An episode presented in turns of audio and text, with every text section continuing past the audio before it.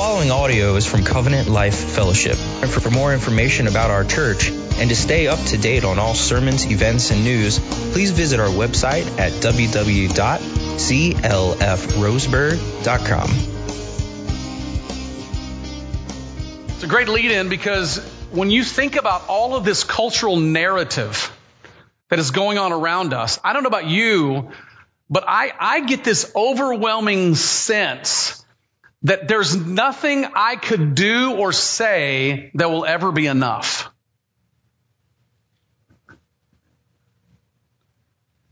You, you wear something and it shows off your compassion, but you don't wear something and it doesn't show off your compassion. But yet I'm compassionate because I care for people, but my compassion is never enough because I'm not doing a certain thing. You say certain things and people think you should have said something different.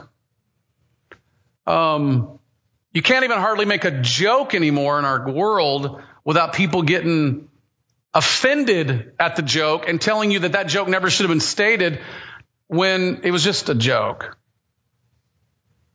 And it may not even been off color.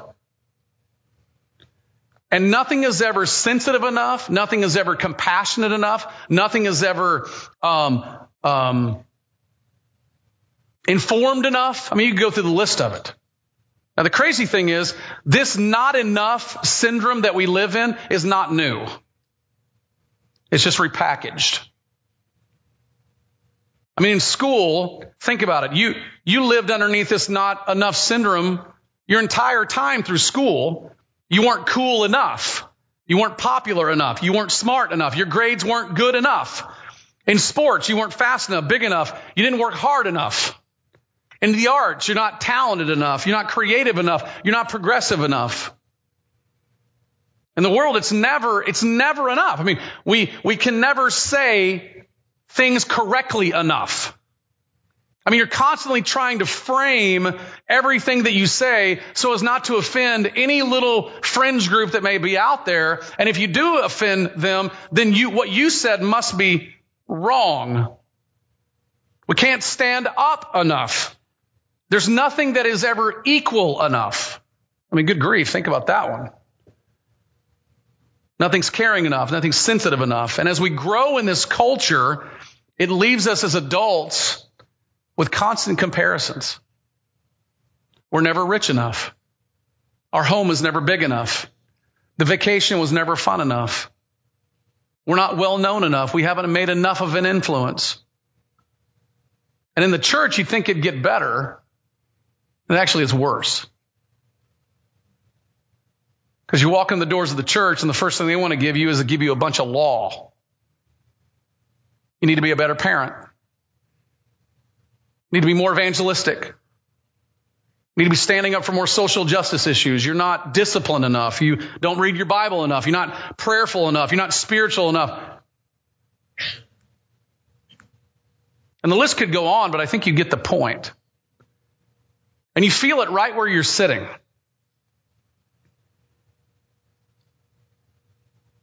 What makes you feel like you don't measure up? It could be a subtle little comment from one of your kids about, Hey, dad, remember you promised you'd do this and you didn't. And you go, Yeah, I'm the jerk dad that didn't fulfill the promise of my kid.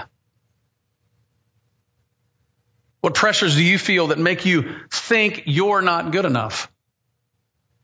It's everywhere. We all feel it. Somebody could give you a different point of view and you immediately assume that there's an attack being made when they're just giving you a different point of view. And you feel like you don't measure up. That's why this morning it's intriguing. I picked this text about four months ago to preach today on this particular text. And I think it's, it's why it's one, it's one of my favorites. Because in this text, I need it just like you do. This text shows us the futile way that your world outside these walls is trying to cope with the not enough syndrome. And it's going to show us the only solution for that problem. And here's what we're going to see. If you're new with us, you should have got a bulletin when you walked in the door. There's an outline and there's a big idea. And here's the big idea. Only Jesus Christ is enough. We're going to see that the basic standards of this world, through performance, duty, and discipline never make us good enough. Matter of fact, they leave us in bondage. And we're going to see that trusting, loving, and clinging to Jesus helps us get off this hamster wheel of the not enough syndrome and actually frees us to make decisions and do life without having that thing hanging on us that we all feel. So let's stand together. Let's read Colossians 2, 16 through 23. I'll read it. You can follow along. And then we're going to pray.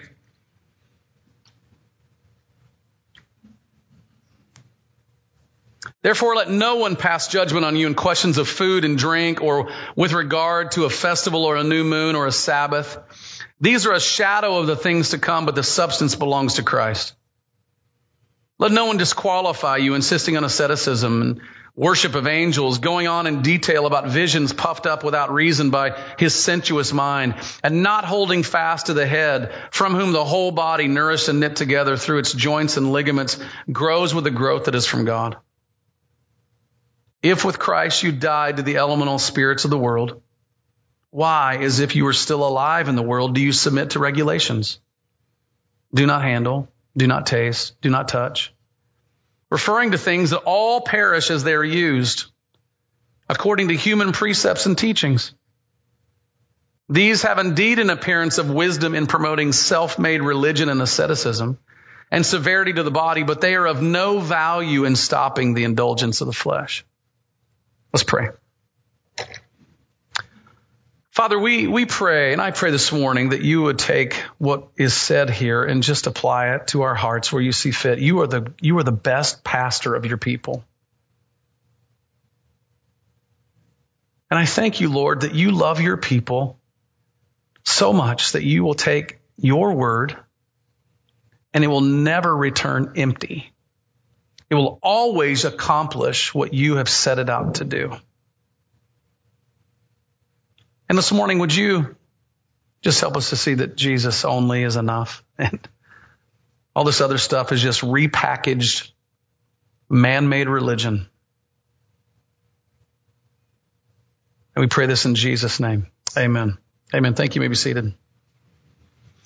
Now let's start by looking at point number one there, which is the problem with shadows in this town or this area called Colossae, which is where the apostle Paul wrote this letter, there was a small band of Christians who were serving Jesus together. And their happy beginnings as a Christian church were interrupted by religious experts who came to town and gave them some crazy news. And the news was this, believing in Jesus wasn't enough to be spiritually mature. It wasn't enough to have deep spiritual experiences, and it wasn't enough to get them to eternal life.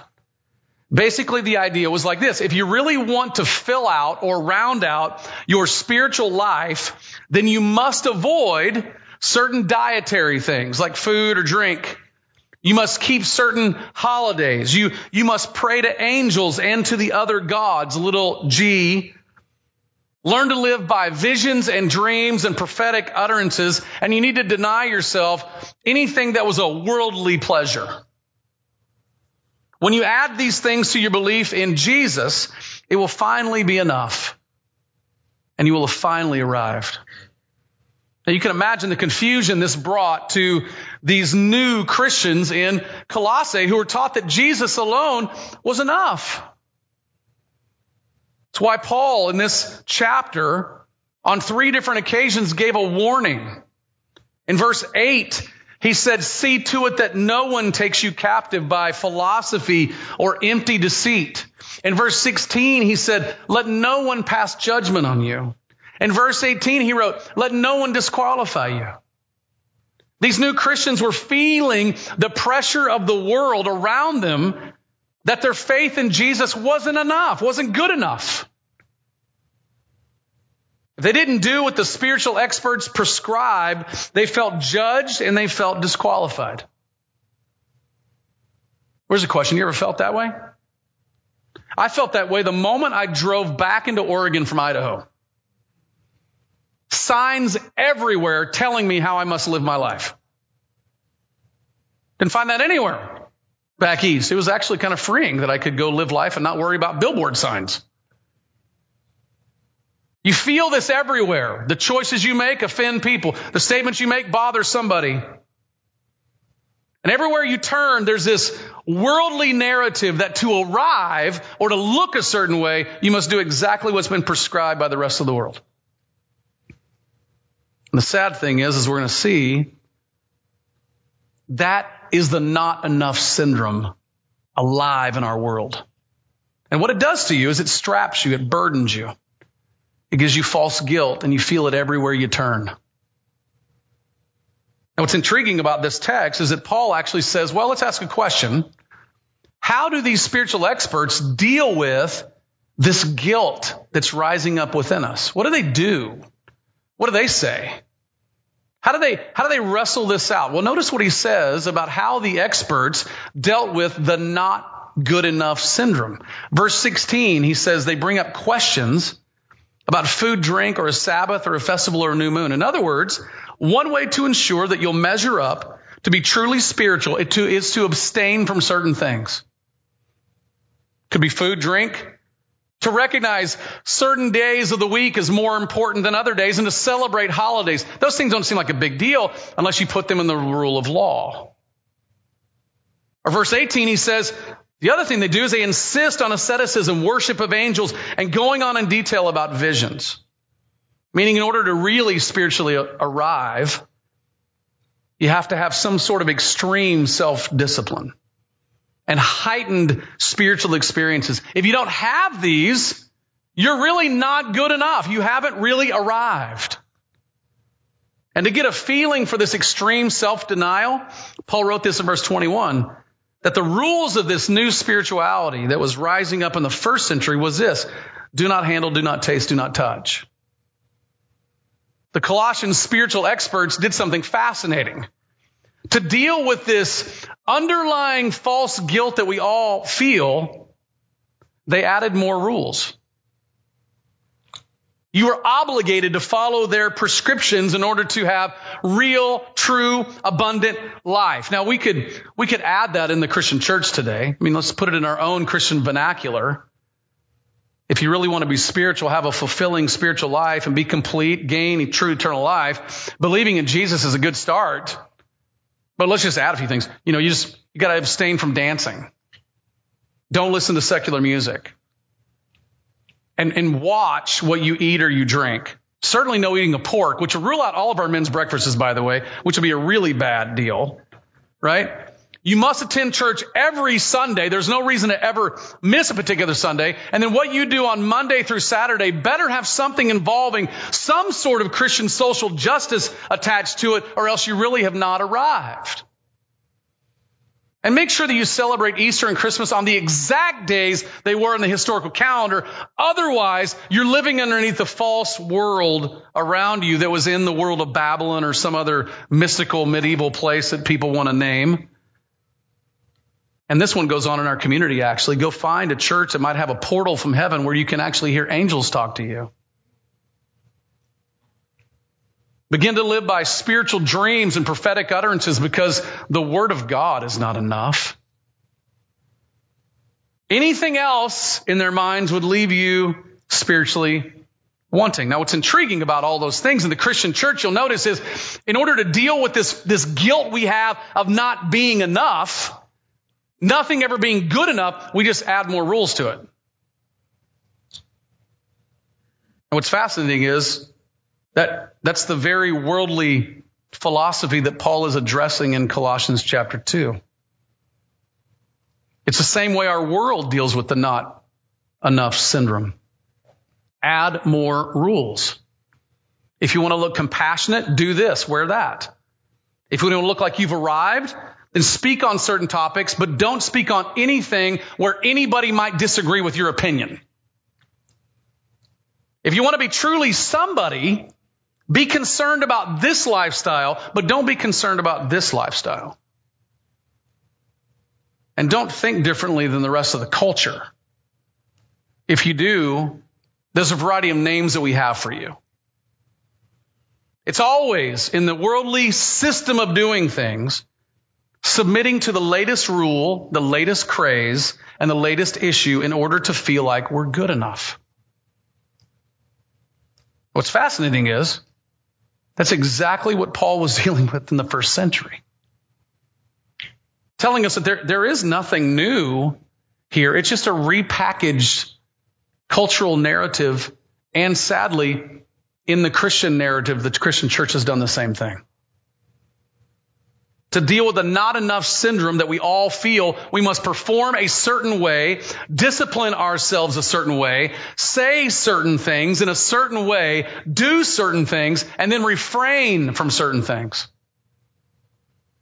That's how Paul said they dealt with it. This is their prescription. Add more rules, go do more things, and then define your, your spirituality by how well you did on these issues. Well, Paul then says, well, what's the, what's the fruit of this? Where does this lead? Where does it go? Well, notice the end of verse 23. He says it looks the part. It looks like wisdom, but it is of no value in stopping the indulgence of the flesh. In other words, Paul says this type of living, living under the obligation to certain man-made rules, leaves us frustrated by our own sinful passions, controlled by our own sinful impulses, and does nothing to get rid of the not enough syndrome. What's fascinating is just do a cultural experiment here with me for a moment. Go back to the summer of 2020. And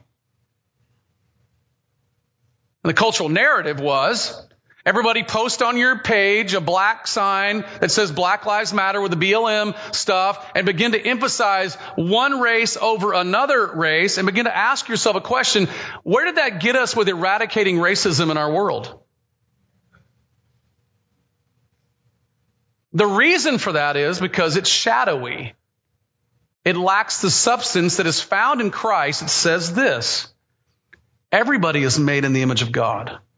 And God made us with different races and colors and tribes and tongues and languages to reveal something of the great wonder and mystery that's in the Godhead. And the only way we can be truly reconciled to one another and have true racial reconciliation is found in Revelation chapter 7 at the throne of the risen Christ where we are all worshiping before him one day. But the cultural narrative is emphasize this or do this in order to look like you care. And then if you say anything like I just said a moment ago, you're seen as uncaring. And far from freeing us, what does it actually do? It imprisons us. And you know, you know the exact feeling I'm talking about, about adding more rules to your life. I mean, it happens every year. January 1, you got a brand new Bible reading plan. Some of you do. And by January 14, you're seven days behind. How do you feel in that moment? Right? Well, for me, listen, I go on vacation. I gained eight pounds on vacation. Eight pounds. There's a place called the Big Hole Barbecue in Jackson Hole, Wyoming that I stuck in my big hole and I just kept eating, right? I mean, and I'm telling you what, it was eight pounds. And on the way home, it's like, all right, get back, discipline. And then by Wednesday night, I'm like, anybody craving chili dogs? I mean, I need some chili dogs and I need a bunch of them. Where are the cookies? Right? How do you feel in that moment? You know what I'm talking about, right? Thanksgiving comes, December 5, after your eating plan, how do you feel? Paul's point in the text is that it, his point isn't that discipline is unnecessary. His point is, listen clearly, discipline and new rules are not enough to change us. Friends, you and I both know, and this is going to step on a few cultural toes here. We can do every possible thing we can to stop COVID 19 and it will never stop. I have friends in Australia right now, and they are being told the goal is eradicated. But putting that in a spiritual metaphor, you cannot deal with the sin of man by adding new rules. You deal with the sin of man by having a savior. What Paul's point in Colossians 2 is the facade of arriving the facade of trying to be good enough through submission to man-made rules does not make us more righteous, godly, or prepared for eternal life. The facade of being good enough actually imprisons us. It enslaves us. Now, when I look at a text like this, I ask questions of myself because I want to know how can I, why is it I give in to this narrative? Why is it this false teaching of not being good enough and following these levels of rules and doing all these variety of things? Why do I do that so often? And that's the next point I want you to look at. It's, it's weak spots. What are places that we are potentially vulnerable to this type of teaching? In his commentary, Richard Lucas gives several reasons. I'm going to use four of his reasons. They're so good that I don't want to miss what he stated here. And the first one you're going to notice, the first vulnerable weak spot is our own pride. You'll actually notice it at the end of verse 18 when Paul is talking about the super spirituality of the false teachers. And he says they were puffed up without reason by his sensuous mind. This is really why we love self-made religion. And to be honest with you, it's why our world loves self-made prestige. It's why we love the story of the underdog who became the top dog. We want to know what made that guy get there. And we want to model it. If we can arrive by our own rules in our own strength, then we have something to brag about.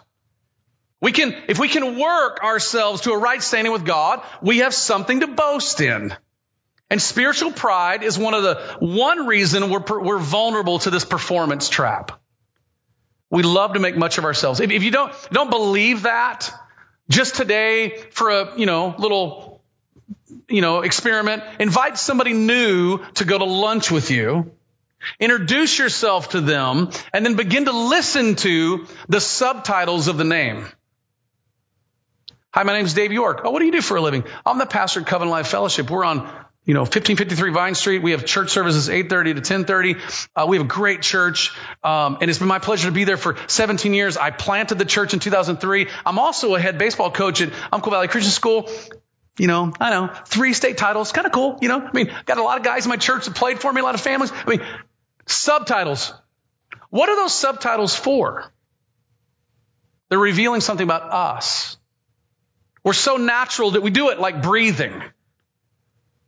Because why? We love to make much of ourselves. If we, in our minds, can see visions and dream dreams and have prophetic utterances and discipline ourselves, we can finally rid ourselves of the not enough syndrome and show everybody else how much we've arrived.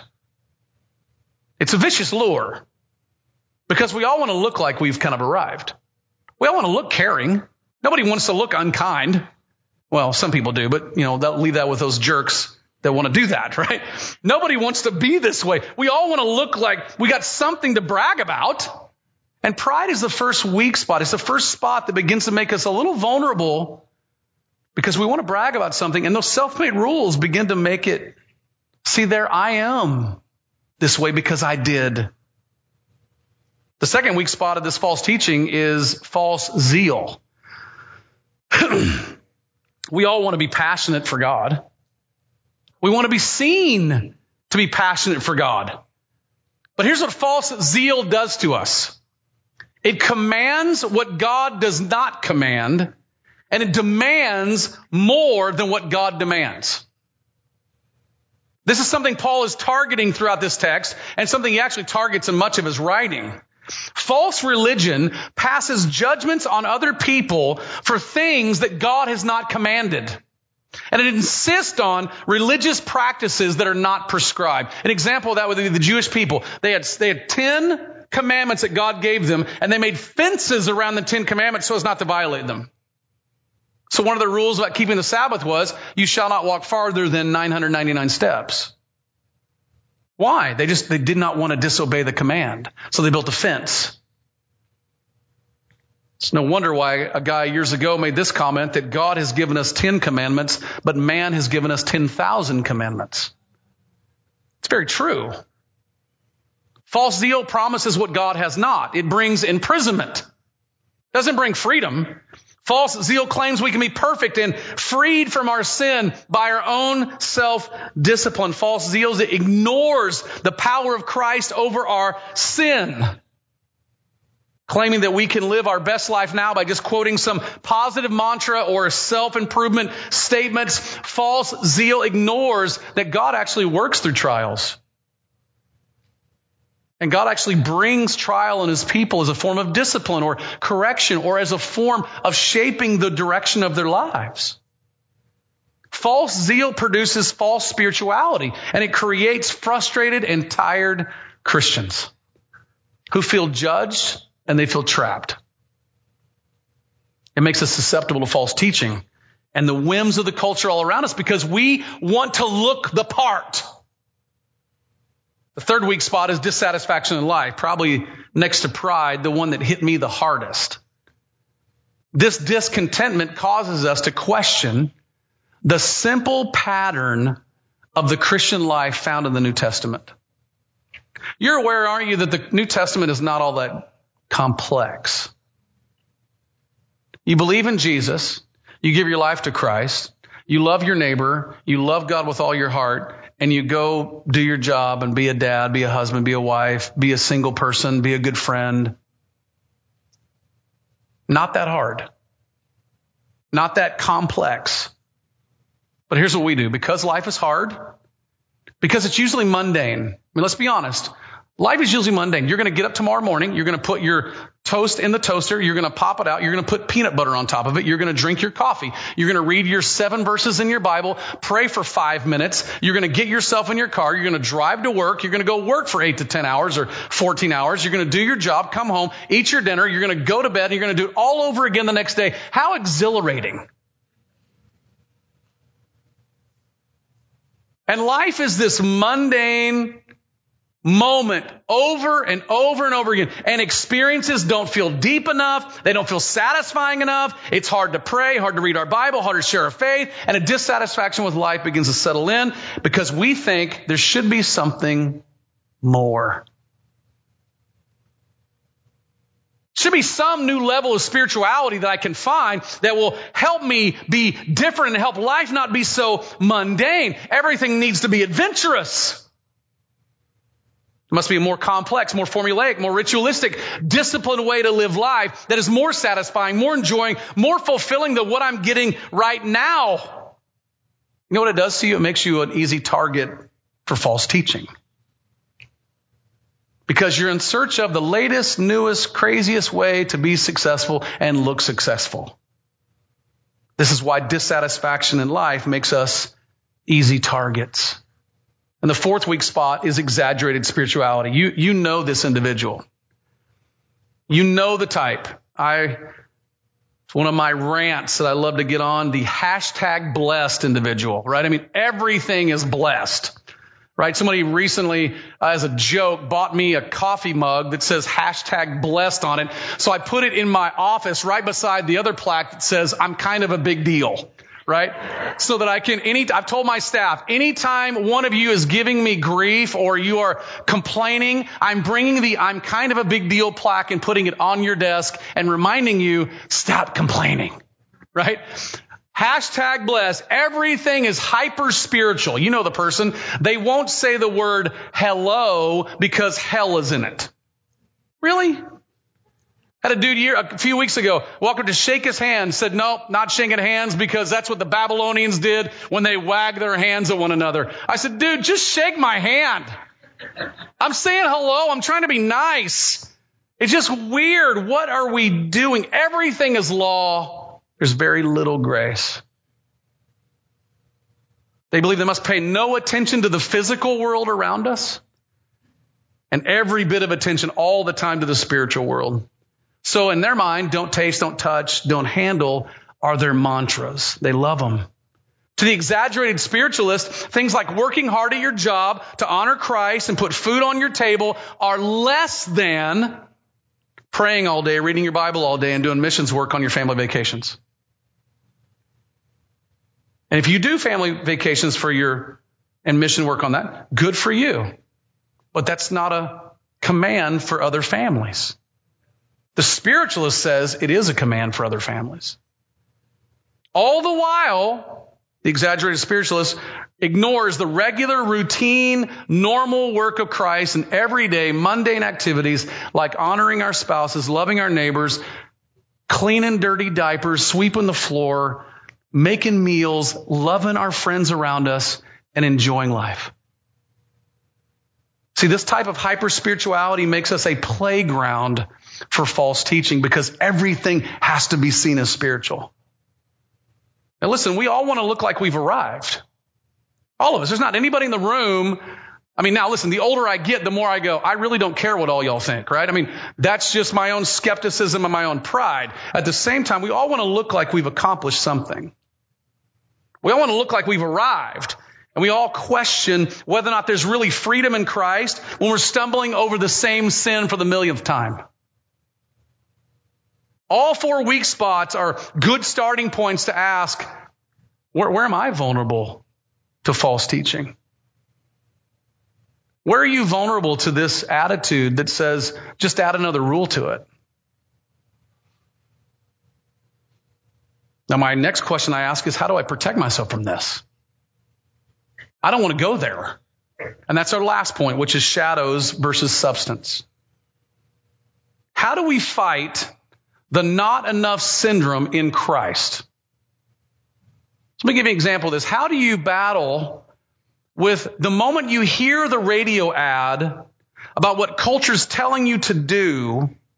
How do you fight the sense of, uh, I can't do that. I don't want to do that. I must not be. How do you fight that? How do you fight the false guilt that's getting thrown on you everywhere you are? How do we fight that? Well, that's this point. We've all seen it. Politician gets up, gives a great speech. People are applauding. The media is in a just tizzy about it. Great style, zero substance. Nothing given that was helpful. Promises made with no, no plans to fulfill. Prophetic declarations given without precise facts on how we're going to get there. Happens all the time. See it everywhere. Well, notice what Paul said in verse 17 about the false teachers and their way of doing life. He said they're shadows. They're shadows. They make promises of fulfillment, but the shadow brings frustration. The shadow brings fear.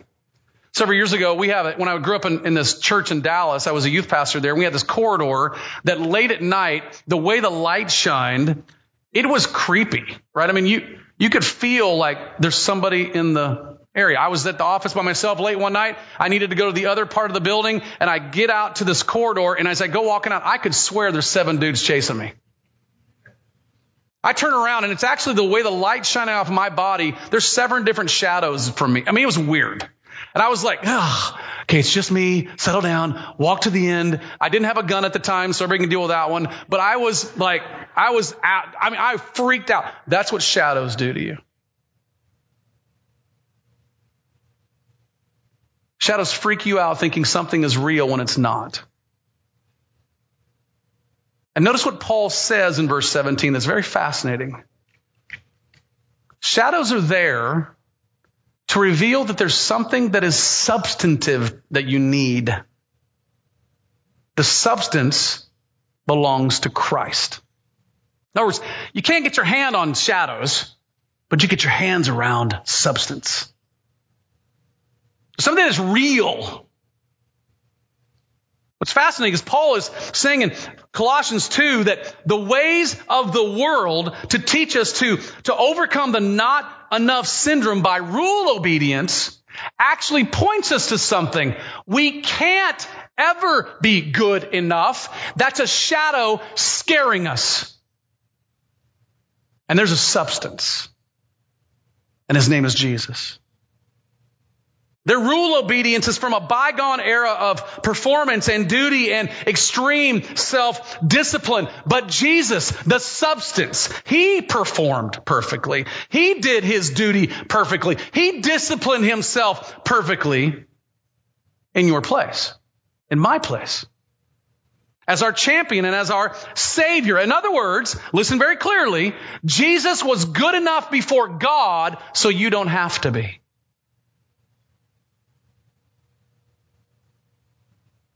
Instead of performing our way to being good enough or being dutiful enough to be good enough or dis- disciplining ourselves to be good enough, we are to love, trust, and cling to Christ because only Jesus is enough. There's only one human in the entire world that ever knew his Bible perfectly. His name is Jesus. There's only one human in the world that ever prayed to God perfectly and did it the moment every time God called him to pray, and his name was Jesus. There's only one who was perfectly compassionate, and his name is Jesus. It's not you, and it's not the cultural narrative that you're going to get outside of these particular walls. So we are, we are looking at a substance that we are to trust and cling to and believe in with all of our hearts so that when the not good enough syndrome comes knocking on our door, we say, Hey, sorry, man. I can make a decision one way or the other because Christ is good enough. This decision does not do anything to add to my identity or my value before God. And notice how Paul shows us this in the text. In verse 19, he talks about these false teachers and he said, they did not hold fast to Christ.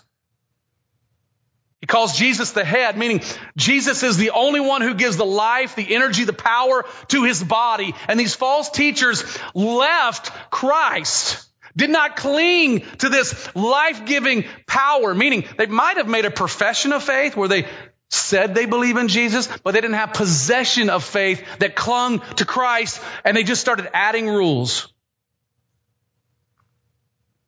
Adding performance, adding duty, adding extreme self-discipline to their faith in Christ. And the point of verse 19 is this. If they would have clung to Christ, they wouldn't have gone astray down this way of false teaching and false thinking, which gives me real pause. Because friends, everywhere you're being spoken to by your world, it's speaking to you. And the moment that false guilt or guilt begins to drop into your heart, you better be clinging to Christ. You better be clinging to what he has done and what he's accomplished for you, or else you'll begin to fall prey to these areas of thinking you have to, you must do, because that will make you look a certain way. No, no, no. There, there is somebody before God right now on your behalf, and his name is Jesus. Only Jesus is truly good enough. No number of man-made laws will ever measure up to Christ. So Christian, listen, save yourself some grief and save yourself some condemnation. Cling to Christ. Cling to Christ. It's, it's, not through your educational choices or your health choices or your, your self-made success or your social media presence that will set you free from the bondage of the not enough syndrome. Only Jesus will. He says in verse 2 or verse 20 that if we're in Christ as well, we've died to these things. We've died to this elemental spirit of the world. What is this elemental spirit? Because he mentions it twice. This elemental spirit of the world is the most basic way the world operates. You know how the world operates? The most basic way it operates. It operates under control and it operates under obey our rules or else. Are you hearing that anywhere? The most basic way to overcome the not good enough syndrome in the world's eyes is add more rules. Have greater spiritual experiences outside of Christ, and we begin to make it really complicated. I mean, we see in our, our first parents, Adam and Eve. The moment they sinned against God, what did they go do? They hid and they worked themselves fig leaves and hid themselves. Trying to cover their sin by their own work, their own performance. And what have we done ever since? The way humans try to save themselves is through hiding behind our hard work. That's why, listen, right now, in your world, the moment somebody asks you, hey man, how you doing? Boy, our first words out of our mouth are, oh, crazy busy. It is just bananas out there. You're not going to believe how busy we are. I mean, our calendar's just absolutely slam full. I cannot believe how crazy we're swamped. Why do we say that? Some it's true, but we also want to put our hard work on display right at the outset. Why? It's just our modern fig leaves.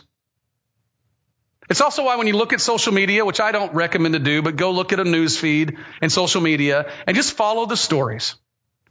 What do you, what do you see there? You see great vacation. Look at this dinner with me and my spouse is so awesome. Candle lit and all, you know, look at my children being so obedient and wonderful, sitting around the table.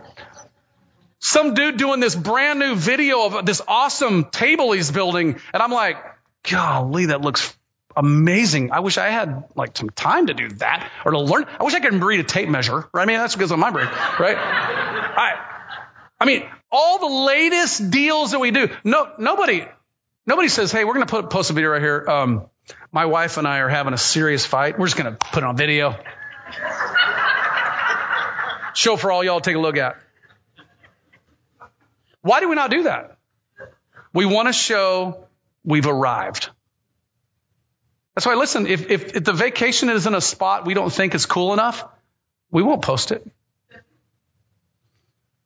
But if it's in a really cool spot, oh, it's going up. All y'all gonna find out, right? Modern day fig leaves of hard work. I mean, eh, or, or the latest is our latest social justice thing that we're fighting for. Modern day fig leaves of hard work, compassion, social sensitivity. But here's a question. What does Christ do for us that frees us from this? He actually says in the text, if we're in Christ, we've died to that. Meaning this, we believe that Jesus performed so perfectly before God for us that we don't have to perform in front of others to make them think a certain way about us. We're free. We're the most free people on earth. When he died on the cross, he perfectly obeyed God for us. He went to the grave and he took the power and penalty of our sin with him and he took the elemental spirit and way of the world to deal with the not good enough syndrome to the grave with him.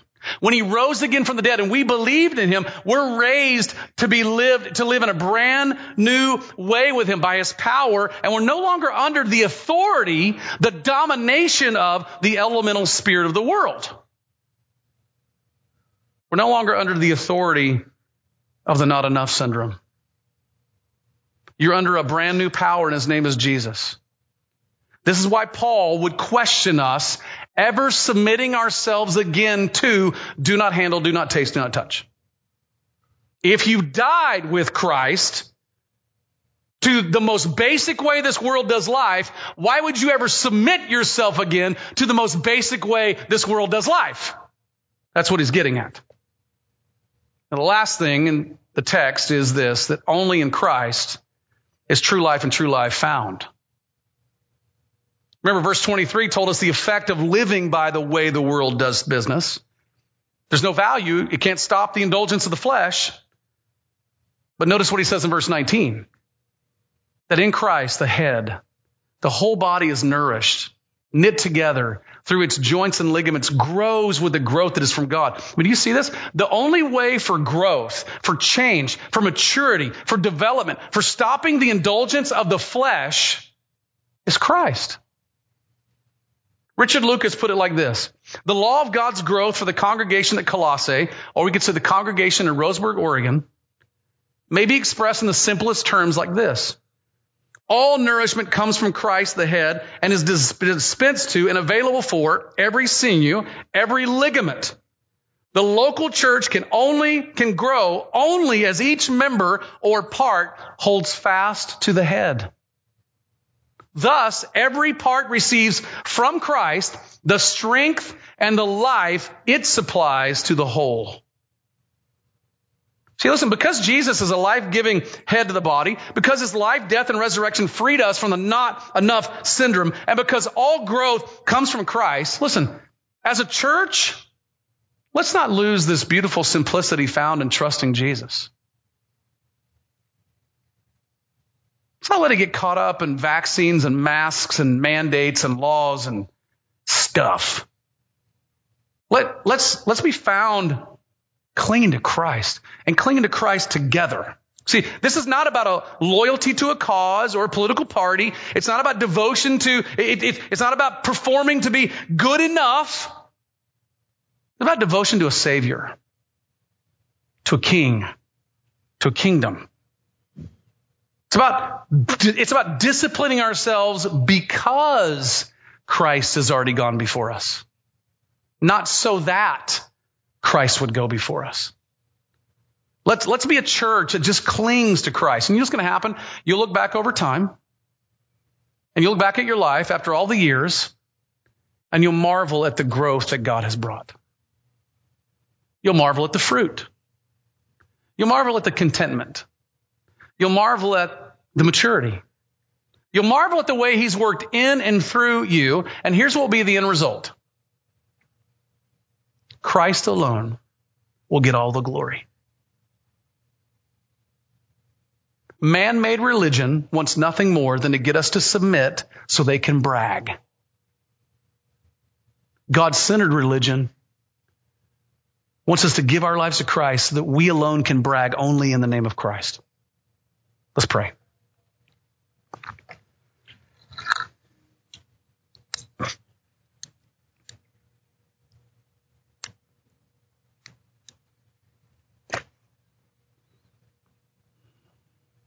Father, we, we need a word like this to us today because we, we need to be reminded that you not only love us and care for us because you sent Jesus, but Lord, you have, you have done things in such a way that our boast is only in Christ. Would you help us to see the weak spots of vulnerability toward this type of false teaching? And would you give us wisdom as we navigate through this age of man made religion? Help us. And Jesus, thank you that you, you love your people more than any pastor ever would. So shepherd your people, care for your people, strengthen your people. And thank you that your word never returns void. It always accomplishes what you sent it out to do. And we pray this in Jesus' name. Amen. This sermon has been proudly given in response to cherishing the gospel of Jesus Christ. Be sure to check out our YouTube channel and subscribe to watch all our sermons online. For more information about Covenant Life Fellowship, visit us on the web at www.clfroseburg.com.